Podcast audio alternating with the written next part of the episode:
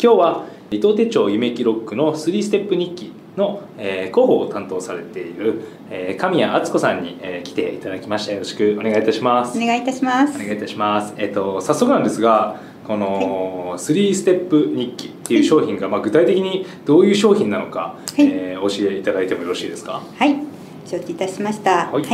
えー、スリーステップ日記はえー三行でその日の出来事を振り返る日記なんですね。はい。今日の出来事、気づき、ネクストアクションを三枠で構成しています。うんうん一つの枠は一行。ツイッターのように短文で記入できるんです。各枠は下から上に向かって3段階階段状に積み上げていくページ構成なんですね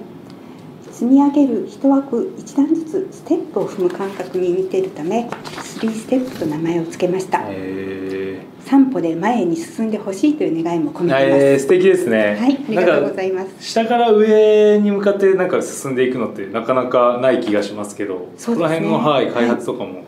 新しく考えられたんですか？そうですねこれは実は、えー、糸手帳が考えたのではなく、はいえー糸手帳が2021年から取り組んでいるはいはい。愛知大学キャリア支援センターとの産学連携のプログラムで生まれたえー商品です。はい。で実際これはあの大学の2年生、えー女性なんですけども4名の方が考えてくれました。はえーい、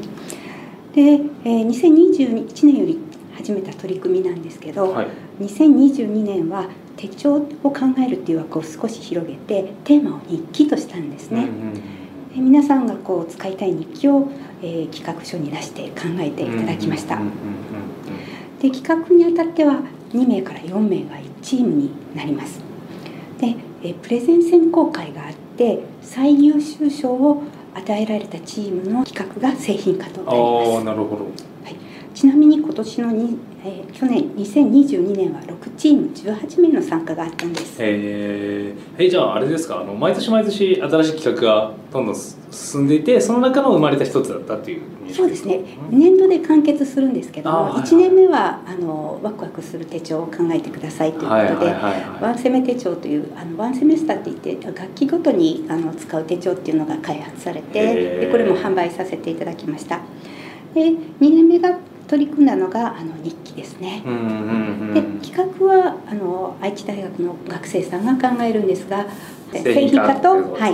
販売は糸手帳が手掛けます、えー、なんかそういったすごいですね。素敵なありがとうございますえーえっと3ステップ日記についてもう少し詳しく聞きたいんですけど、ええ。えー、と3ステップ日記っていうのは、まあ、日記っていうところで、うん。簡単にあのいわゆる手帳手帳とは違う、えー毎月何日何日書かれてて空白のページがあって、うん。次の月みたいな感じで進んでいくのか、うん。それともあの、まあ、全く新しいものなのか、うん。えー教えていただけますあか。はい。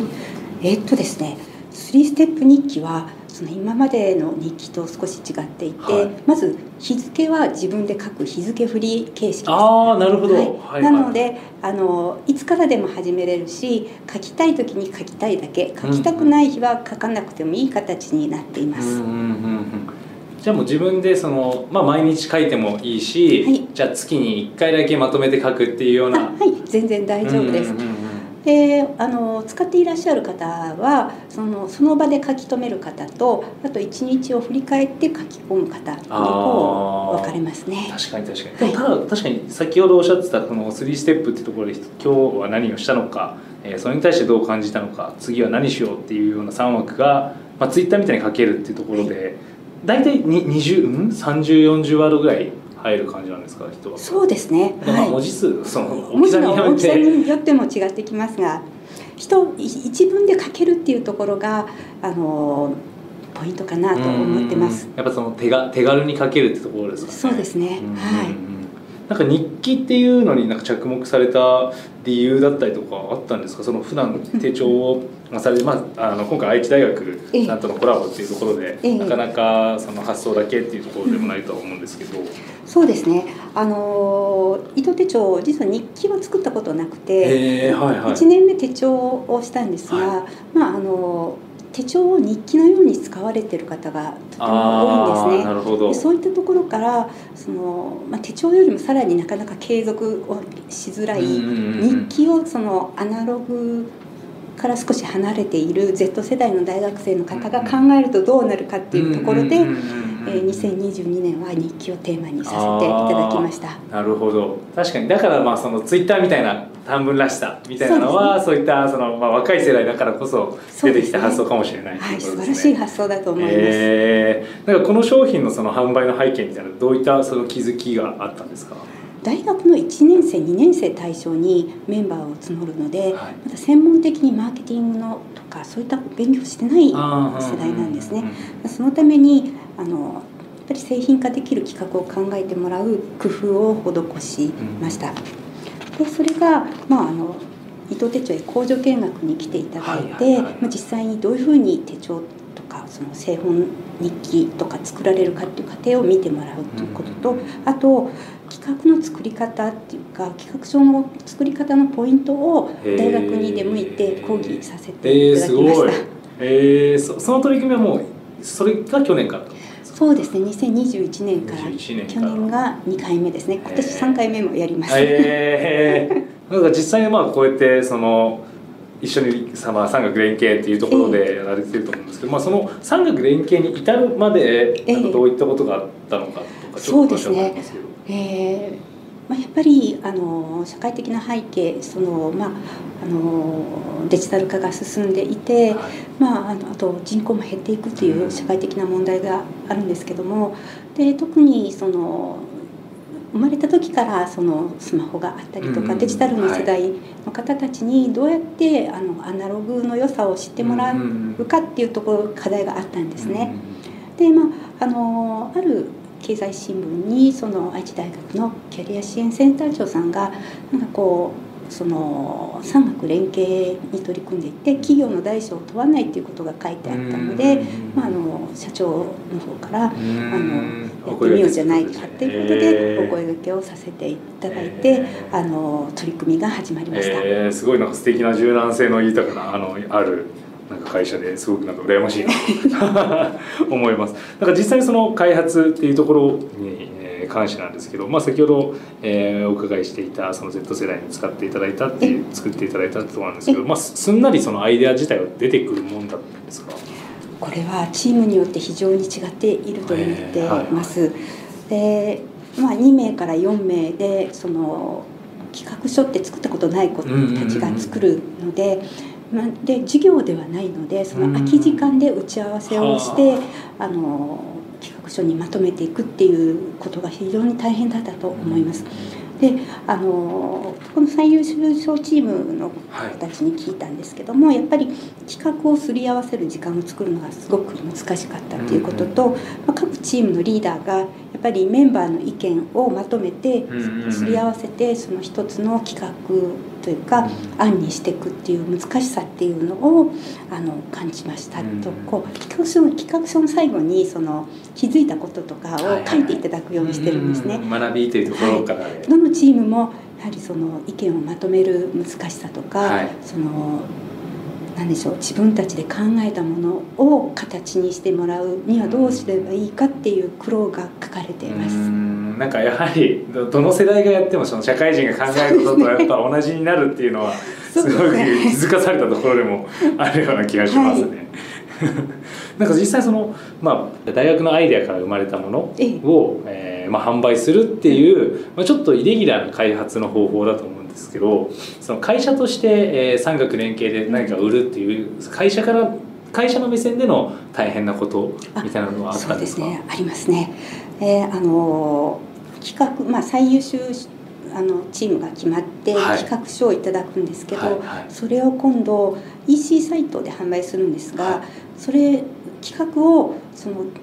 学生さんたちの意図とずれないように、そのキービジュアルを作ったりとか、あとあの販売に適した文脈にを作るっていうことがすごく難しかったりします。その学生さんたちとそこの細かなやり取りはできない形になっていたのであとはこの伊藤手帳夢記録のスタッフがもあの営業のスタッフも巻き込んで、はい、まあ、EC サイトを作ったりとか、うん、あとまあ広報の戦略を立てたりとか、うん、っていう苦労はありました。その1年間を通して学生さんたちがえー企画を練っていくそれがですね非常に短い期間でですすね。およそそうですね、えー、2022年の場合は3週間弱。あすごい、そんなもうそうなんですよ。です。かもうすごいジャストアイデアからすごく詰めていくっていうような。だから学生さんもすごく大変だったと思います。うん。あの2回目の授業が先ほどお話ししたあの企画の考え方っていうことを愛知大学にお話しに行くんですけどその後すぐあのもう着手していただいて、はい11月の初旬にプレゼン大会があるんですけども、えーそれは2021年に2年間ですね。ははいい。でプレゼン大会の前にその企画書骨子っていうのを出してもらうんですね。はいでそれを見てちょっとこれは明らかに製品化できないっていうものは、そこでもう一回練り直してっていう形になって、うんまあ、で伊藤手帳側が OK 出したものをあの当日のパワーポイントの資料に落とし込んでいあーなるほどなるほど。いっていうそういう仕組みを作ってあります。うんじゃあ実際にその最終的にパワーポイントのその発表で出てくるのは、まあ、製品化できるであろうようなものたちがっていうのは。そうです。えーそういった段階を踏みつつ、はい。えーその伊藤手帳さんからはその社長以外にもどどういった方がそそうですね。えーっとですね、夢記録の EC スタッフ、EC サイトを運営するスタッフ2名ですね。はい。うん。でその方たちがまあ企画の、まあ、つ企画書の作り方みたいなところもそうですね。企画の書の作り方は私とあの社長の伊藤で2人でなるほどなるほど。じゃあ本当にあの社内連携してといいますかそうですね。それぞれの担当の部署が。そうですね。へ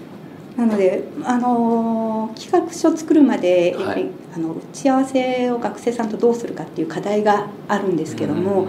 それはあの LINE のグループチャットを作ってでそこは社長の伊藤と私が入ってあはい。と大学の担当者が入りましてでその、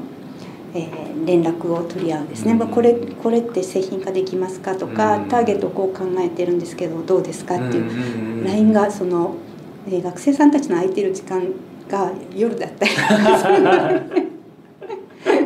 確かにそういったなんて言いましょう大変さもまたあったっていうところですかそうですね。でもすごい楽しいひとときでうん今年もそれを体験できるのかと思うとうん今からワクワクしてます。うんなんか学生さんからその一緒にやってみてそのやっぱフレッシュなアイデアだなとかいうところはすごく感じていらっしゃいましたか、ありますね。これは非常に勉強になって、はい、どうしてもそのプロダクトっていう面からこう考えがちなものを、正直その手帳とか日記使ったことがないっていう方が考えると非常にシンプルなんだけど、面白いものっていうのが出てきていて、あのそこはその開発の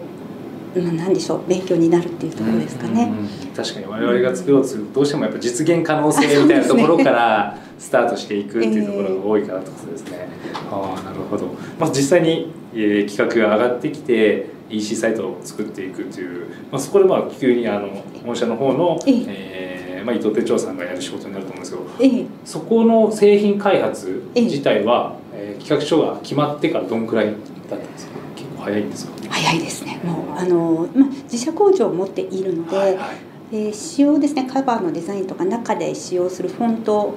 とかレイアウトを最終的に、まあ、学生さんたちを含めて本社でするんですけど、うんそこから1ヶ月で完成品発表会といって、はい。あの学生さんたちにその出来上がった商品をあうん。の開封していただいてあのちょあのちょっとした小さな発表会ですけどもあのプレゼンをしてもらうっていう会を設けていて、その時までの期間が大体1ヶ月なのはあ。で伊藤手帳の工場サイトも非常に大変そうですね。確かに全く新しい商品をゼロから印刷して釣り上げてっていうので。そうですね。その時期はそのハイシーズンの時期ですのでその、まあ、いろんなものを、えー工場の方で作っているのと、うんあとそうですね。手手帳とかこの3ステップのカバーの部分って意外と手作業が必要な部分っていうのがあるんですよ。そう機械化はすごくあのされているんですけども、はい。裁断するとか製本するとか,、うん。カバーの例えばこの箔を押したりとかするとああ右上についてるような、はい。は実は人がこう一つずつ、まあ、あの入れあの作業をしたりとかっていうところがあって、はい、あのまあそこを何でしょう滞りなくする調整、これは社長がされているんですけれども、うん。調整が必要となってきます。ただすごくいい話があって、はい。この手帳カバーの、えー工程部分を担当してらっしゃる方がその愛知大学の卒業生の先輩なんですね。えーはい。でやっぱりこの後輩が考えたものをやっぱり世の中に出すっていうのはとても嬉しいっていう、工場側で言うと現場の士気というかモチベーションアップにやっぱりつながると思ってます。あの工場見学もあの女子大生の方が来たりとか、はいはい。若い方がいらっしゃるのでまあ自然と自分たちの仕事がやっぱり世の中に役に立ってるとかそのデジタルデジタルって言われてるけどちゃんと見ていてもらえるってうんいうことを感じていていただいてます。なかなか実感できる機会っていうのがないところでもありますもんね。うんなんかすごくあのこの取り組みを聞いてるといいところばかりしかないなっていうふうに思ったりはしてみたんですけどその、まあ、逆にその商品化するにあたって、ええまあ、一番大変だったことだって頭を悩ませたみたいなことってそうですね。まあやっぱりいただいた企画を作って終わりに考えてもらって終わりだけじゃなくて、はい。たくさんの人に手に取ってもらうっていうはいはい。ことまであのしないとせっかく学生さんが考えていただきましたで終わってはいけないっていうプレッシャーが糸手帳側にはありました。確かに。なんか実際 そうですよね。実際にあの作って終わりですっていうふうな実際売る会社としてうんそのアイデアをいかに広めていくかみたいなところは。そうですね。うん。はい。なんかそう今までお話しいただいた中では他に、えーまあ、この伊藤、えー手帳のイメージロックの3ステップ日記で、えーまあ、あんまり使ってて、えー気づかないようなこだわりのポイントだったりとかってあったりするんですか？いろいろな使い方があってこの多分10人いたら10人全然違う使い方になってくるっていうところがはい面白いっていうところですね。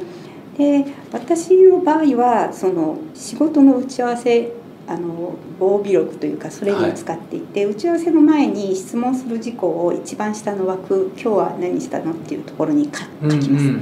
でそこで、まあ、あの決まってきたことを、えー気づきのところに書いていって最後のネクストアクションのところはいつやるかって書いておくんですね。るほどでで、まあ、このいつやるかっていうところがビジネスですごく大事だと思っててでやれたら、まあ、グレーのペンで消し込むとかしていくああなとるほど。こう3段階になっているのですごくパッと見た時に分かりやすいんですね。これはやれてるこれはやれてないっていうのがパッと分かる確かに確かに、はいなんかな To Do リストのよりなんて言いましょう自分の思考が見える化するような、はい。えー形の使い方もできるそうなんです。でこれはあと使ってる方から言われたんですけど、意外とこの気づきの部分を言語化するのって一生懸命考えなければいけないんですごくいい脳のトレーニングになりますっていう話をまあ、ま自分がしたなんでこういうことを思ったのかとか、はい。そういうところを改めて考える字字に起こすことでよってとですよね。やっぱりこういろいろ今調べたらすぐ結果って出てくる時代なので、はい。自分で考えてものをこう言語化するっていうところがやっぱりあのこの3ステップ日記のヒットの背景にもあるのかもしれないって思思いました。なるほどありがとうございます。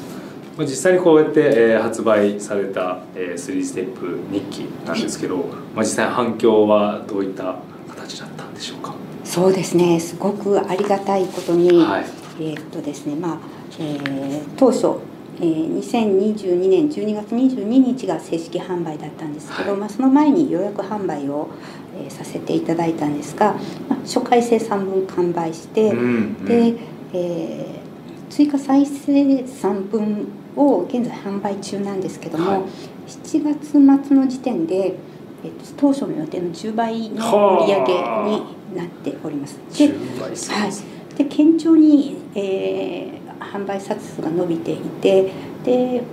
かなり多めに、と再々販で作ったんですけども、はい。あのこの調子でいくと9月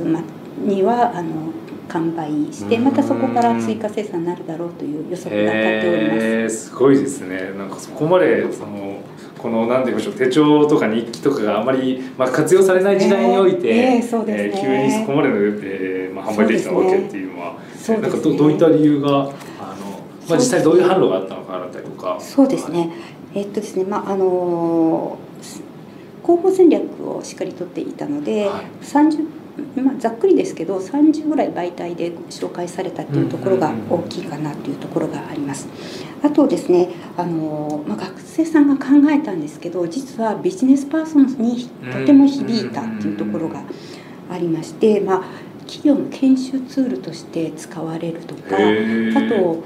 母さんが買ってお子さんに渡すとかその何でしょう。1人当たりの購入冊数が他のものに比べて多いんですね。ああなるほど、はい、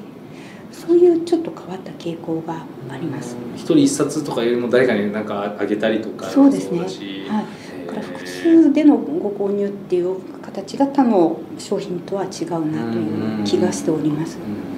純粋に知ってもらったのはやっぱその媒体に取り上げてもらったのが大きかったとは思っていらっしゃいますか？そうですね。あとはあの SNS で検索してなんか多分キキーワードがこう糸手帳のそのツイッターに行きと、えーたどり着いてでそこからあこんな日記があるんだっていうことであったりとかっ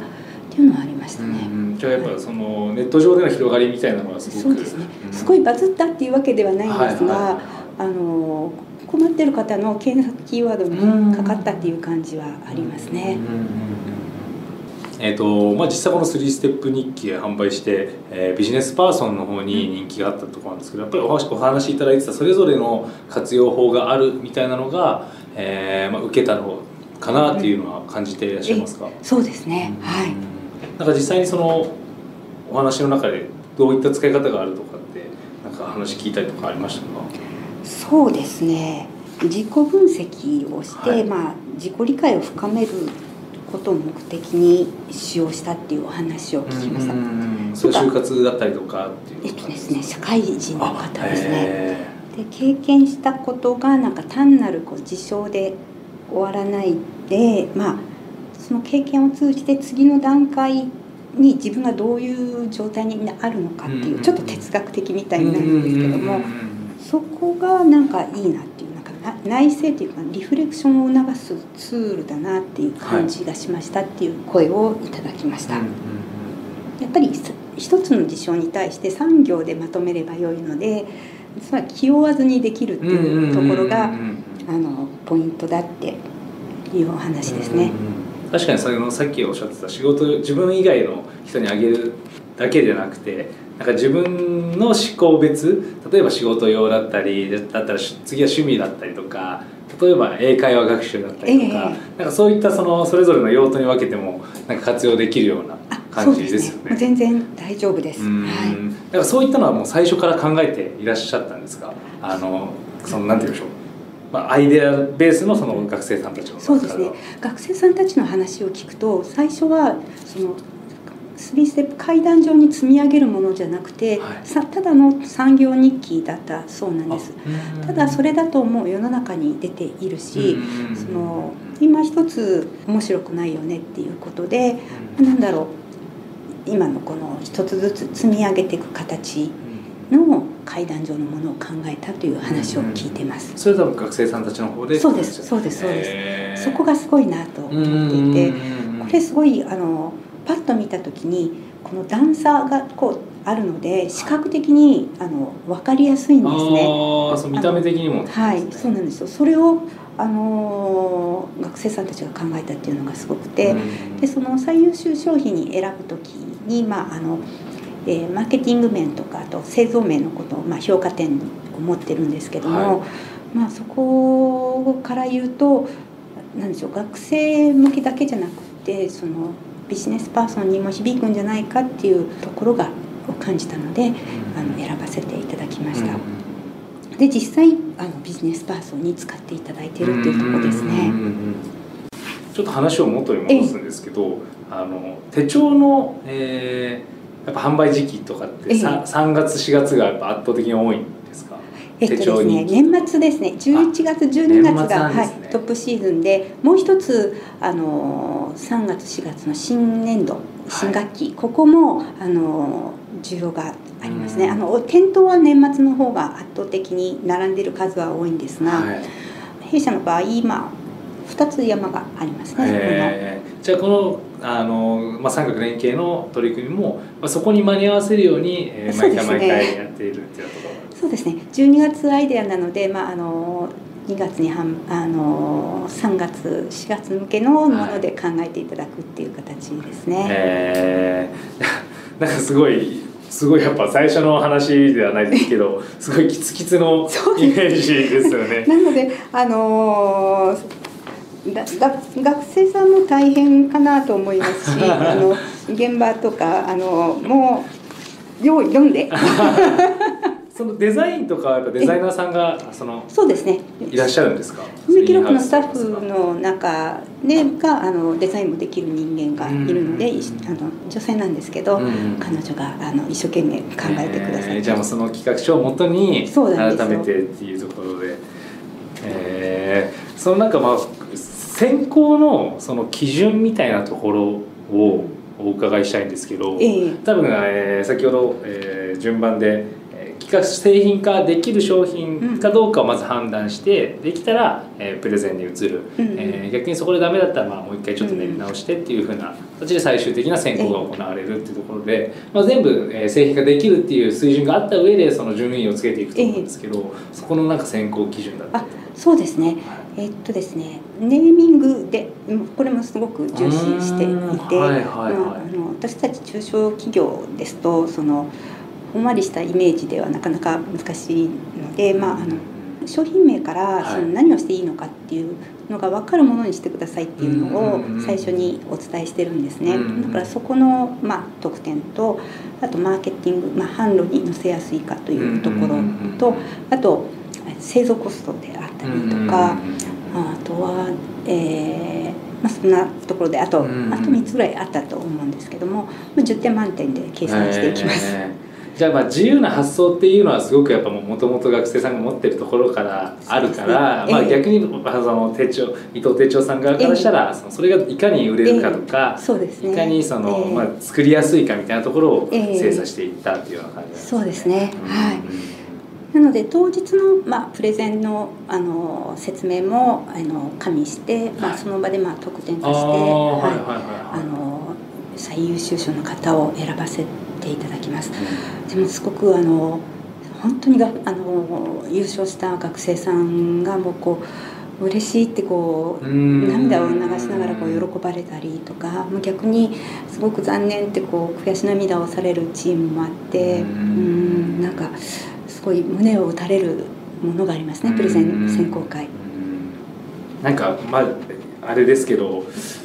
会社の中にいるとやっぱりどうしても作業的になってしまったりとかするところがある中でそういったそのまあ一熱意というかというところも改めて感じられる機会になる、そうですね。本当にそうですね。なんかその学生さんたちのその思いで私たちも日々のモチベーションにつなげていけるいけるっていうところがこう、えー、2年目今年3年目に入るところでもありますね。はい、いやもう割とななんて言いましょうあの学生さんたちのなんか期待を背負ってみたいなところも だんだんその社員の中にカルチャーとして根付いてきてるような。そうですね。特にあの現場あの EC サイトを作るスタッフとかはプレッシャーが半端ないと思います。そうですね。あんだけ気持ちを込めて作ってくれたものっていうので。うん。そうですね。あのプレゼン選考会の時には EC サイトのスタッフも来てみてあのまああのどういう過程でこれが生まれてきたのかっていうのもあの自分たちでこう見聞きしてその上でこうあのビジュアル化言語化していくっていう,、なんでしょう。あのスタッフたちのスキルアップにつながってるんじゃないかなって思っています。まあ、学生さんたちの気持ちを汲み取ってっていうところで、えー、えーうん。えーとまあ、実際にその今回の商品開発をやってみてまずその三角連携で、えー、えー、まあ、それぞれやる役割を分担しながらやるっていうところで、えー、まずその学んだことだったりとか、えまあ、チームどういったところが成長していったのかその気持ち的な面も絶対あると思うんですが、えどういったところがありますか？そうですね、えー、学生さんたちはやっぱりその思考を広げるとか、はい、あと意見をまとめるとか、うん、そもそも意見を出すっていうところが大切だっていうのがあると思います。で伊藤手帳の中では、まあそのまあ、夢記録スタッフが関わるんですけども、えっと、先ほどお話しした、まあ、自分たちが考えたもの以外のものを販売できるようにそのしていくっていう過程ですよね。だからあのここういただいたものをどうなんでしょう解像度を上げて、そのより多くの人に伝えれるかっていうところに頭を悩ませてるんだけども、おそらく販売実績が伴っているので自信につながってるっていうところじゃないですかね。確かにその、まあ、企画書を見てなんか普段はゼロから作ってるからここがいいとか悪いとかを改めて分かってるからこそここを打ち出そうみたいなえやり方ができると思うんですけどやっぱ全部よく見えてしまう中でもそのまあ一光るところは何だろうみたいなところとかはそうですね。はい。だからその学生さんたちの考えたものとずれがないようなものをこう作すり合わせて作っていくっていうところがまあ大変でもあるし楽しい作業であるという話は聞いております。でもやっぱり個人の成長みたいなところにもそういうところがスキルにつながっていくっていう感じあるんですね。そうですね。えなんか今後の展開などそういった、えー、なんて言いましょう。新しいまあ3年目もやられるってことですし、はい、かつあのスタッフの皆さんが、まあ、逆にその刺激を受けて、えー、こういうことをもう我々も負けてられないと言いますかっていうふうななんか成長につながっていったりとかなんかその今後の展開みたいなところは。そうですね。はい。なので、まあ、あの商品開発会議はまあ月に1回、あのこれ、あの商品開発部っていうのはないので、まあ、営業部と営業部のスタッフと、まあ、社長が入って会議を出すので、まあ、そこでまああのどこのどうやってこうあの自分たちでも考えるかっていう刺激につながっているのとあとはこの、まあ、愛知大学のほかにあの愛知県の地元の商業高校さんと2校取り組むのと、あとはえっとですね